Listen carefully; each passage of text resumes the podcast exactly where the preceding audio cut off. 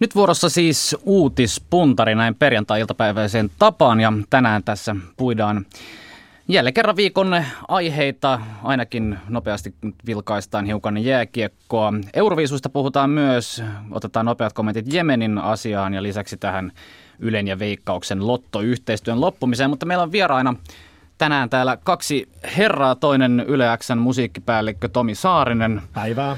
Ja toinen Olli Ahvenlahti, säveltäjä, pianisti ja entinen Yleisradion Euroviisu kapellimestari. Hyvää iltapäivää. Lähdetään nyt nopeasti liikkeelle kuitenkin jääkiekosta, koska se nyt oli viime il- eilisillan aihe. Suomi jälleen kerran voitti tällä niin sanotulla puulaakin joukkueella, kuten Jukka Jalonen sitä kutsui. Ja menestystä on tullut, vaikka nimimiehiä ei ole ollut. Katsoitteko te ottelua tai seuraatteko ylipäänsä paljon jääkiekkoa? Totta kai.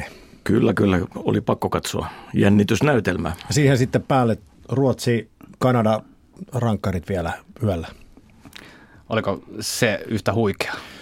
Kyllä oli huikeita molemmat, että siis eilinen päivähän nyt ylipäätään niin oli, oli kyllä sellainen, että varmaan Suomessa aika moni TV-vastaote räjähti, koska, koska ensin oli tämä Suomi, Suomen matsi, sitten tuli tämä Eurovisut siihen päälle ja sitten vielä tämä rankkari, rankkarikisa, josta sitten saatiin Ruotsi Suomen vastustajaksi, niin tota, kyllä se aika jännä ilta oli ja, ja Harmi vaan, että monen verenpainetautisen kohdalla, että lauantaista tulee vieläkin jännittävämpi, koska nyt sitten se on Suomi, Ruotsi ja Euroviisut Ruotsissa, jotka Suomi tietenkin voittaa.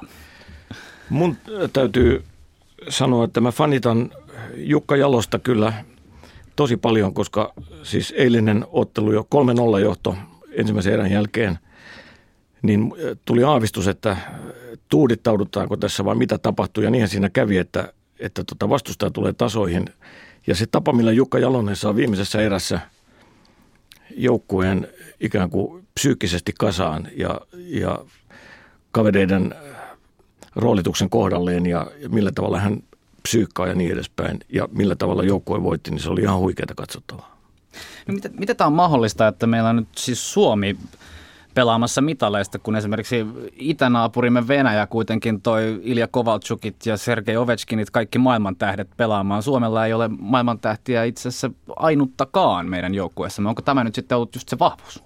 Juuri siksi voisi sanoa, että jos muistellaan vaikka niitä Venäjän kotikisoja muutaman vuoden taakse, niin silloin heillä oli ihan unelmajoukkue eh, no niin kuin paperilla, ja sehän meni ihan paperiksi se heidän, heidän turnauksensa. Ja nyt ehkä vähän näyttää samalta, siis ehkä toi eilinen matsi just todasti sen, että, että tämä puulaakin joukkueesta puhuminen ja tällainen, niin sehän on vaan tällaista henkistä taktiikkaa, koska me ollaan Suomessa tällainen, tällainen kulttuuri, jossa me ollaan aina totuttu olemaan altavastaajia ja se, me nautitaan siitä, että me tullaan ikään kuin tuolta – metsästä täysin tuntemattomina ja sitten yhtäkkiä ollaankin parrasvaloissa ja me nautitaan siitä. Ja sen takia mua eniten jännittikin just siinä pelissä ennen se, että se meni 3-0 niin nopeasti Suomelle, koska yleensä siinä kohtaa meillä alkaa tapahtua jotain, kun meiltä puuttuu tämä voittamisen kulttuuri. Ja siinä kohtaa alkoi pelottaa. Mutta siinä kohtaa, kun se oli 3-3, niin alkoi tuntua taas siltä, että eihän tässä ole enää mitään hätää, koska nämä tilanteethan on niitä, mitä me rakastetaan. Että kyllä me tämä nyt voitetaan, kun me päästiin, päästiin tasoihin tässä. Niin, ja Suomen joukkue oli joukkue, johon siis Jukka Jalonen pystyi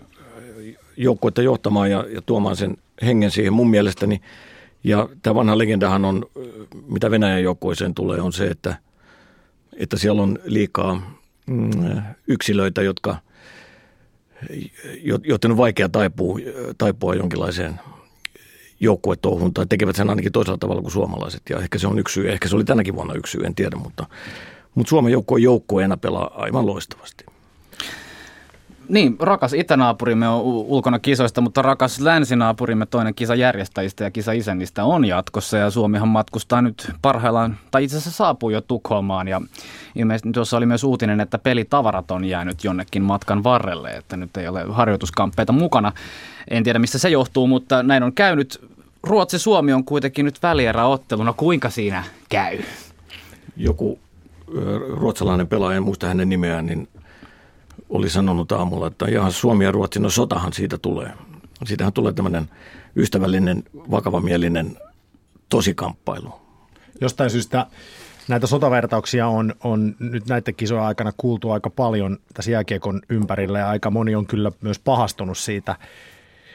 Musta, mä, mä nyt ymmärrän, että sitä tässä käytetään niin kuin noin, noin leikkisesti ja kuvainnollisesti, mutta on siinä varmaan jotain totta, että siis mä luulen, että molemmilla joukkoilla nyt ainakin asenne on sellainen, että, että nyt näyttää. Onhan se nyt huikeaa, eihän me siitä mihinkään päästä.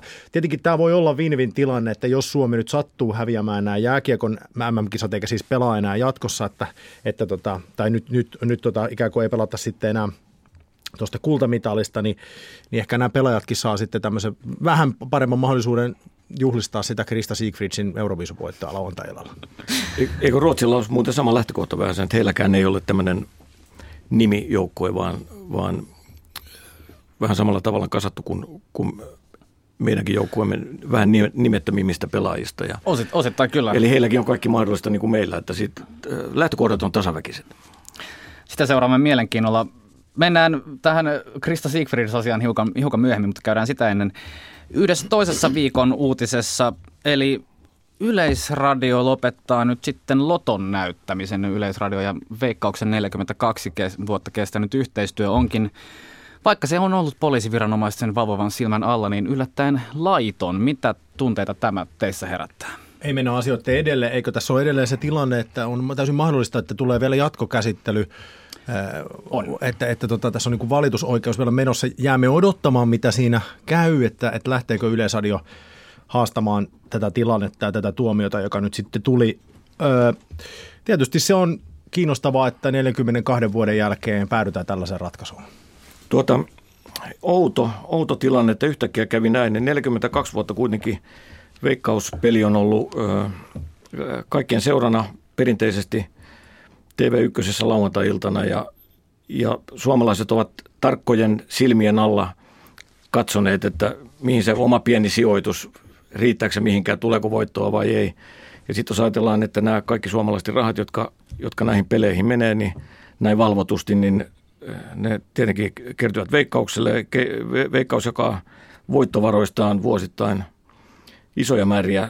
Tämä on tosi tärkeää kulttuurille, siis taiteelle, musiikille – myös tieteelle ja myös liikuntaan, amatööriurheiluun, vammaisurheiluun. Tavallaan ne rahat kiertää koko ajan tässä. Mä en, mä en osaa suhtautua siihen sillä tavalla, kun, kun puhutaan normaalista vedonlyönnistä, jolloin puhutaan siis mielettömän isoista rahoista ja, ja, ja, tuota, ja siitä, että kenelle rahat menevät vai menevätkö, tai millä tavalla ne menevät ja, ja, ja, ja niin edespäin. Että tämä mun mielestä on älytön – älytön päätös. Ja tämä 42 muuten vuotta, tämä 42-luku kummittelee hassulla tavalla nyt veikkaus ja se on näkynyt tv 42 vuotta, mutta Euroviisuissa, johon mennään sitten myöhemmin, niin kuin sanoit, niin elävä iso orkesteri oli elossa 42 vuotta. Et mikä on tämä 42 luvun 42 taika? Sitä niin. mä jäin miettimään tässä. Tästä tulee mieleen Douglas Adamsin, Adamsin kirjat, jossa lopullinen vastaus kaikkeen on 42, että, että alkaako tämä pikkuhiljaa tai Douglas Adamsin teoriaa pitää paikkaansa, että 42 on lopullinen vastaus, me ei vaan tiedetä, mitä se tarkoittaa.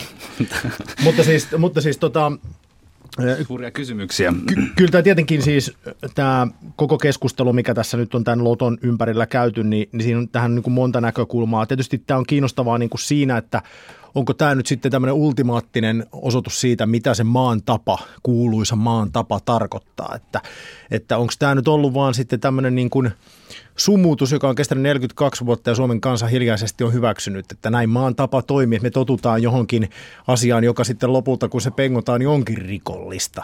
Ja mun mielestä se on, se on niin kuin kiinnostavaa tässä, mutta ihan vakavasti ottaen, niin kyllä mä ainakin itse jotenkin – ensimmäisenä kun kuulin tästä, niin ajattelin niin, että tämä on ensimmäinen askel kohti sitä, että Suomessa rahapelimonopoli ö, tullaan purkamaan. Ja, ja tämä Fintoton, RAYn ja Veikkauksen monopoli, joka meillä on, niin, niin se, se halutaan hävittää ja avata se markkinoille. Ja, ja tietysti se on ihan totta, ainakin itse on herännyt miettiä tässä nyt tämän keskustelun ympärillä, että vaikka itsekin tiedän, mikä veikkaus on ja ja tiedän, että RAYn peleissä on aikanaan lukenut, että ne menee, menee sinne jonnekin kansanterveydelle. nämä, nämä rahat, niin itse asiassa en mäkään, ja luulen, että noin 95 prosenttia Suomen kansasta, ei, ei me kyllä ihan tarkkaa tiedetä, minne kaikkialle ne rahat menee ja kuinka hyvin ne käytetään, että että jos tästä nyt jotain hyvää seuraa, niin toivotaan, että se ainakin on se, että me käydään kriittisesti läpi se, että, että onko A, tällainen monopoli hyvä, ja, ja, ja tota, voitaisiko sitten mahdollisesti tehdä jotain muita ratkaisuja, joka voisi olla vielä parempi. Mutta jännityksellä odotetaan, että mihin tämä lopulta johtaa. Mä veikkaan, että tämä on kyllä eka askel tosiaan kohti sitä monopolin purkamista. Joo, mä puolestani siis niin kuin totean vielä sen, että varmaan tästä neuvotellaan ja, ja mun oma henkilökohtainen mielipiteeni edelleenkin on se, että, että tuota, päätös on jollakin tavalla älytön ja toivottavasti järki voittaisi tässä ja, ja jatkettaisiin tällä, rikottaisiin tämä 42 taika tässä tässä asiassa? Lopullinen, lopullinen vastaus. Lopullinen vastaus. Tätä jäämme lopullista lopputulosta odottamaan lottokeissin suhteen. Toinen aihe, joka on ollut tietysti nyt jo yli viikon tässä jatkuvasti uutisissa, on tämä Jemenin sieppaus. Sieppausepisodi. Eilenhän nyt sitten Kalevan pariskunta tuli viimein julki, julkisuuteen ja piti tämän tiedotustilaisuuden aiheesta.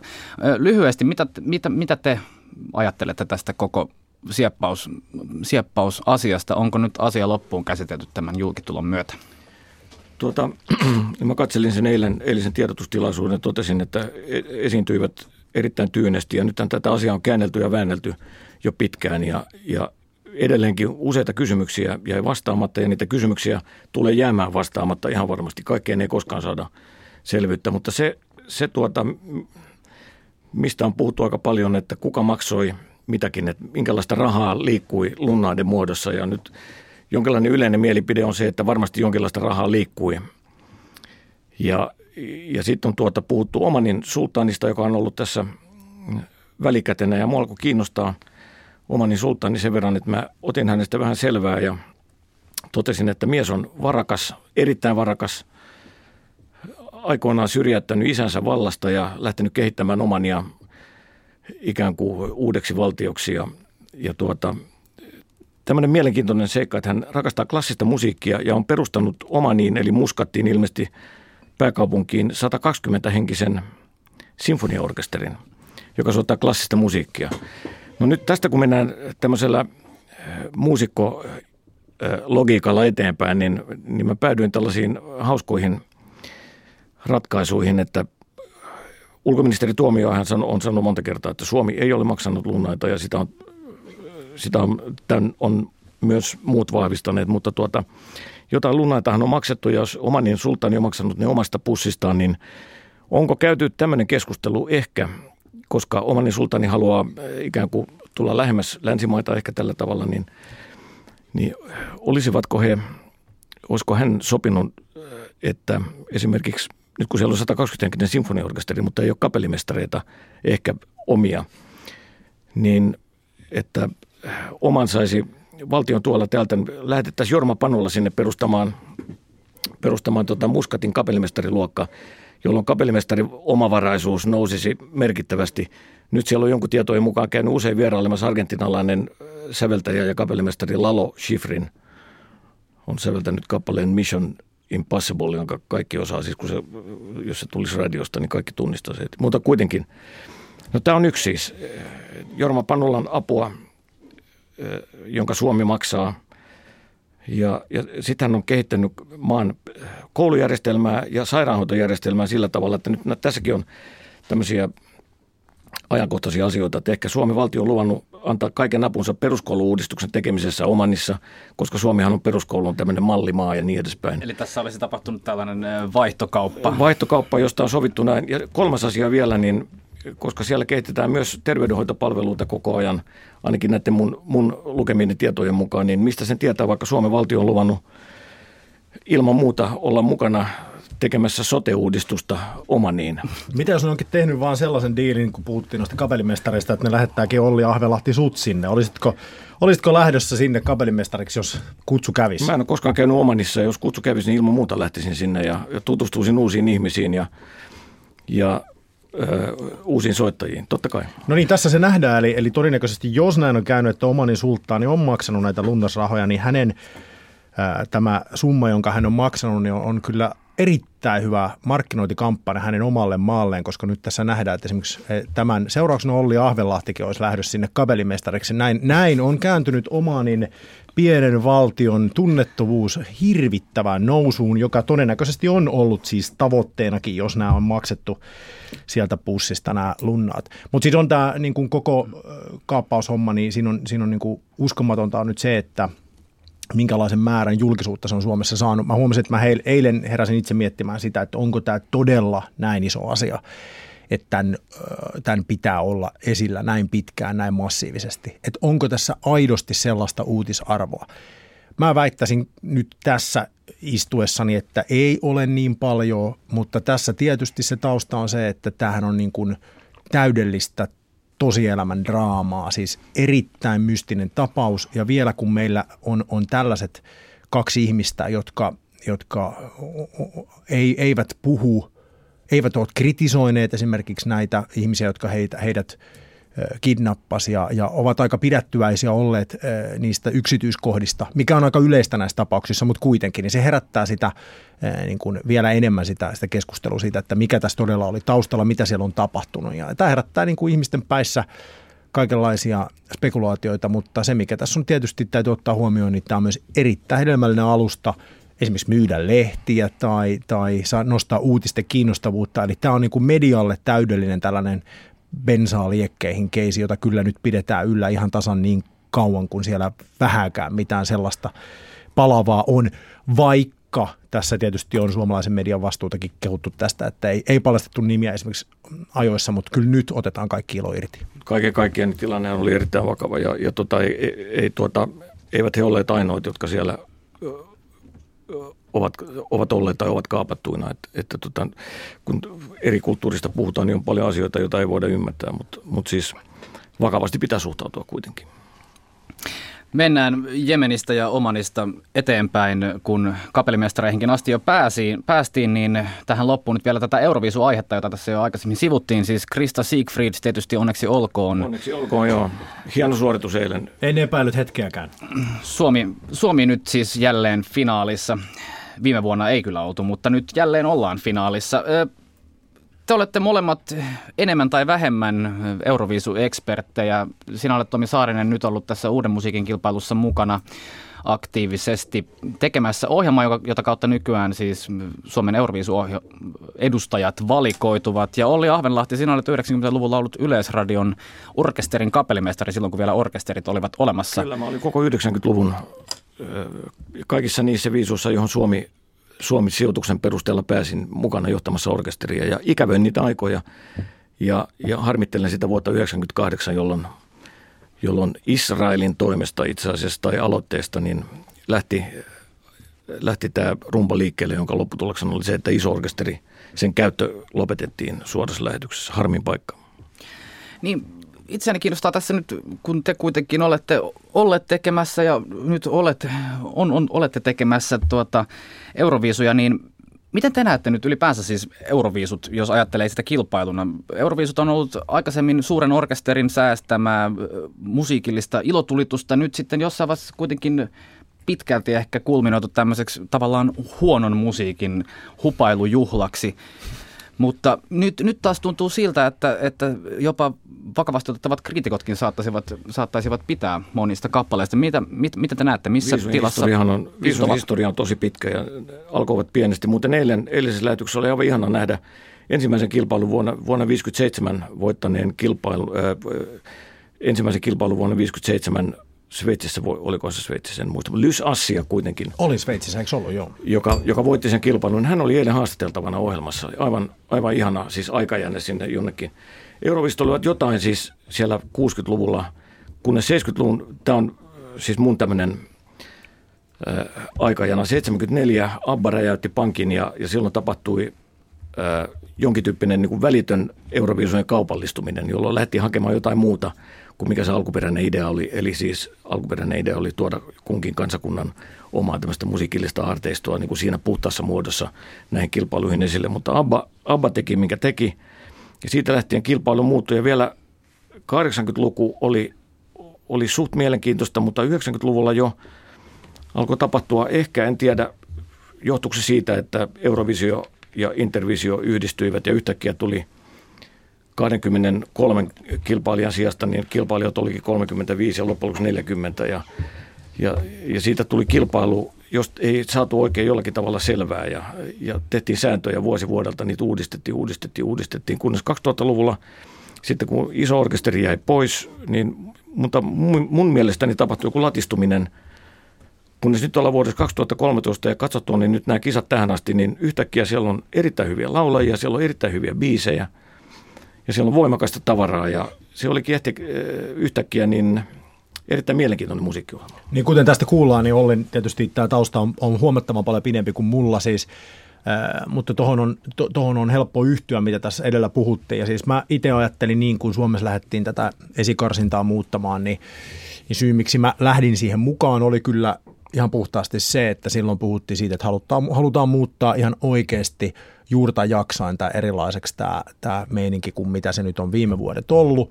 Mä olin itse sitä mieltä, että näin pitää tehdä, jos ajatellaan, että me saadaan vähän muutettua tämä Eurovisukelkkaa niin kuin sellaiseen suuntaan, jossa tämä ei marginalisoidu eh, niin kuin pienen tällaisen innokkaan, vain tällaisen pienen ja innokkaan jengin jutuksi, vaan että me saataisiin isompi joukko ihmisiä tähän mukaan. Nyt kun mä oon katsonut tämän vuoden kisoja, sitä keskustelua, mitä tässä ympärillä on käyty, niin mun oma kyllä tunnelma on just tämä, että, että kyllä tämä muutos, mitä me ollaan tehty, ainakin nyt tämän vuoden perusteella, niin on ollut tosi tarpeellinen, tosi oikea. Ja se, mikä tässä on hienoa, on se, että Suomi ei ole kyllä ihan yksin ollut pohtimassa sitä muutosta, mikä pitäisi tehdä siellä kansallisissa kisoissa, vaan sitten samaa asiaa pohditaan monissa muissa Euroopan maissa, ja se syy on just tämä, mistä Olli puhui. Eli, eli kyllä siinä niin kuin vähän kävi niin, että – että moni muu asia ikään kuin et, ajo, ajoi sen varsinaisen biisin ohi. Lyhyesti mulle se näyttäytyi siltä, että syntyi tällainen kuvitteellinen Euroviisuboksi, Euroviisugenre, ikään kuin Euroviisusta tuli oma genrensä, jonka sisällä toki oli niin kuin musiikkityyleissä paljon vaihtelua, mutta että tuli tämmöinen niin kuin osittain kuvitteellinen boksi, johon tähdättiin, biisintekijät alkoi tähtäämään. Ja musta se meni siinä kohtaa aika hakoteille. E, mä en, mä en usko, että, että tämmöinen kuvitteellinen niin kuin tavallaan joka vuosi liikkeessä oleva boksi, että sinne voi tehdä kappaleita räätälöimällä kovinkaan menestyksellä, vaan että pitää vaan tehdä aidosti hyviä biisejä ja valita se paras biisi siinä maassa, jossa sitä valintaa tehdään. Sellainen kappale, joka toimisi kotimaassa. Sitten lähdetään riemurinnoin viemään sitä ulkomaille ja katsotaan, mitä tapahtuu. Ja mä olen erittäin innoissani nähdessäni, että tämä metodi Suomessa on toiminut tänä vuonna näin hienosti, että meillä on mahtava artisti finaalissa lauantaina. Hyvin lyhyesti meillä loppuu aika kesken. Olli Ahvelahti 20 sekuntia. Krista Siegfrieds, vahvuudet, heikkoudet.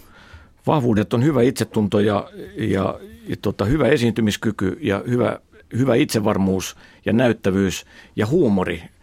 Ja, ja tuota, heikkouksia mä en näe tällä hetkellä ollenkaan. Tomi Saarinen. Niin, mä olen, kaikki mitä puhuttiin tässä edellä on niitä vahvuuksia. Mä sanoisin myös, että semmoinen hyvä tilanne, älykkyys, hän on osannut ottaa tämän, tämän tota, sukupuolineutraali avioliitto kysymyksen tässä vielä hienosti esiin, joka on, on tuonut tähän ihan uuden kulman vielä. Se on ollut puhdasta neroutta. Heikkous voi olla se, että hän on Suomesta. Se liittyy tähän äänestyspolitiikkaan, josta me emme onneksi ehdi keskustella sen enempää nyt. Kiitoksia Tomi Saarinen, Olli Ahvenlahti. Tämä ajantasa oli tässä ja tämä uutispuntari. Ajantasa lauantai vieraana huomenna on Helsingin yliopiston saamenkielen ja kulttuurin lehtori Irja Seurujärvi Kari. Ja lauantai vieras tulee myös Yle puheessa sunnuntaina kello 15.02. Kiitoksia ja hyvää viikonloppua ajantasasta.